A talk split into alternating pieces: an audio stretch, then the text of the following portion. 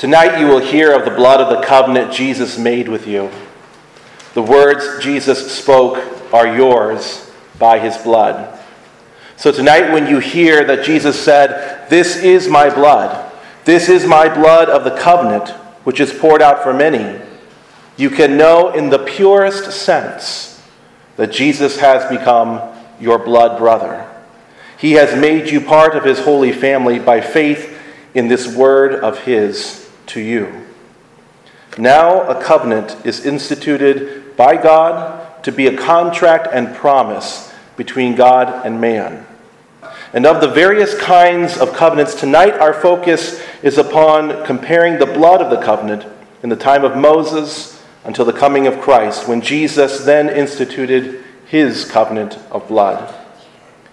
Jesus fulfilled the first covenant of blood when he was crucified for all our sins, and by this one perfect sacrifice are all future sacrifices fulfilled. All future sacrifices for sins are fulfilled. And this is how the preacher of the Hebrews puts it Jesus is the mediator of a new covenant, so that those who are called may receive the promised eternal inheritance, since a death has occurred that redeems them from the first covenant. And also this statement that we have been sanctified through the offering of the body of Jesus Christ once for all. So, with the coming of Christ, the Old Covenant, or the Old Testament as we commonly call it, is officially completed. Now, this night of the Holy Week, before his departure, before his crucifixion and resurrection and ascension, Jesus establishes a new covenant, a new contract and promise instituted by God between God and man. And it is also a new covenant of blood, a new testament instituted by the blood of Jesus. To put the importance of this event in its context, consider how everything you read in the Bible, uh, beginning with the Gospels until the book of Revelation, these are all categorically New Testament books, categorically New Covenant books.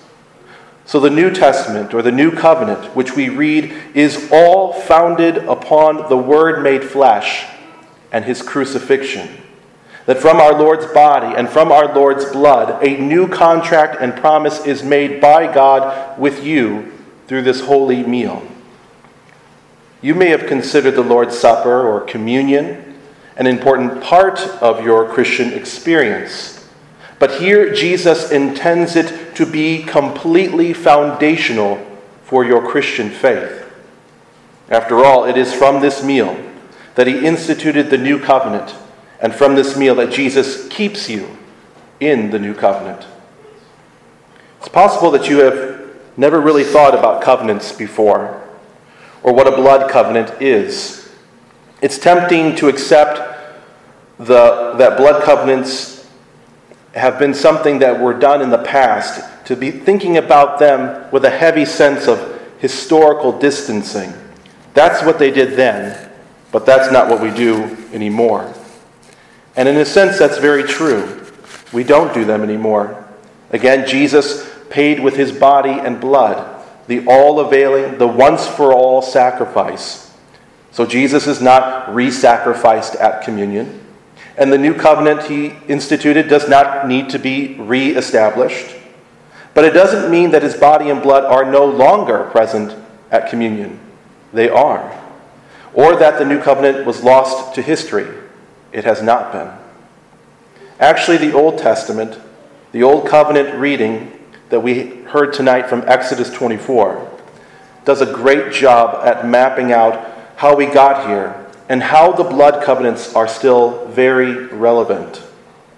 The ratification of the covenant in Exodus 24, which we heard, appears in the context of the words given at Mount Sinai. It follows the revelation of the Ten Commandments as well as the book of the covenant, which elaborates upon the application of the Ten Commandments in the Israelite setting. As a confirmation of this covenant, the Lord instructed Moses, Aaron, and his sons uh, the 70 elders to come up the mountain and worship him at a distance. Only Moses has been given the right to come further and approach the Lord, since Moses is, in this first covenant, the mediator between God and man. When Moses ultimately returns to the people, and he tells them all the words of the Lord, all of his mandates, all of God's just decrees, the people give a resounding response to Moses in unison. They say, All the words that the Lord has spoken, we will do them. After this, early the next morning, Moses got up and set up an altar that would be the place for the presence of God. And Moses offered whole burnt offerings, which foreshadow the sacrifice of Christ. And these offerings give thanks to God. They atoned for their sin and were a declaration of their dedication to God. And Moses also offered up peace offerings or fellowship offerings as an act of communion and fellowship between the people and the priest, Moses and God. Now, blood, blood is required to ratify this covenant. Since at the beginning God clothed the nakedness and sin of Adam and Eve by sacrificing an animal in order to clothe them and in order to cover their sin. So Moses took the blood of the sacrifices, and what does he do?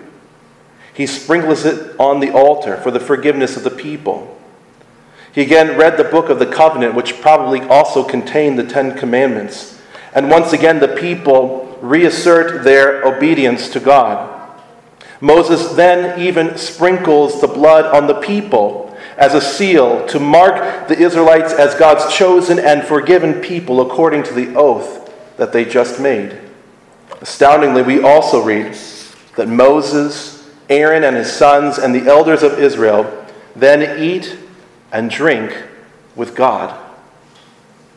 Unfortunately, this covenant, this covenant would falter, not because of God, but because of man's sin God was consistently faithful, but no one would keep the law of God.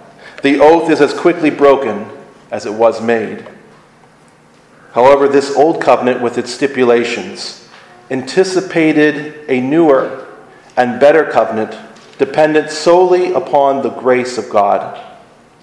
Jesus Christ is described as the second and greater Moses, since he is God in the flesh. And Jesus is the mediator of this new covenant, a covenant that is also ratified by blood. But this time it is the blood of the only begotten Son of God. And as another foreshadowing fulfilled, Mount Sinai is traded for Mount Calvary, the mountain Jesus sheds his blood upon as he is nailed to the cross. So the blood of Jesus cleanses people from their sin through his sacrificial death and glorious resurrection.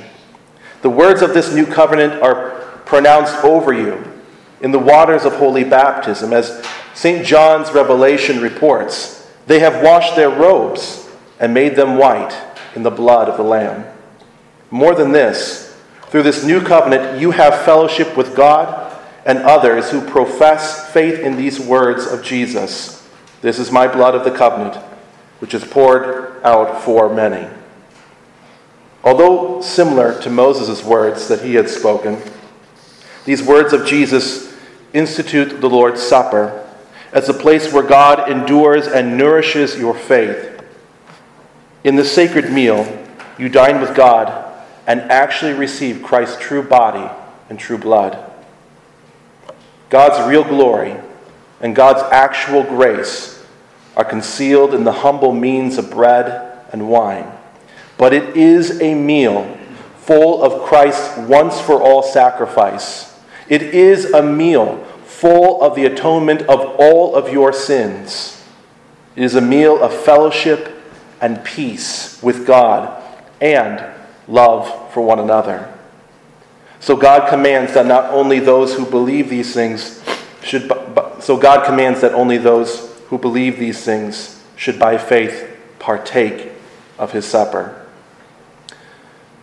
Tonight is a Thursday unlike any other. It is a holy night to remember since it is the night that Jesus remembered you and promises to cover your sins and fill you with his meal of grace.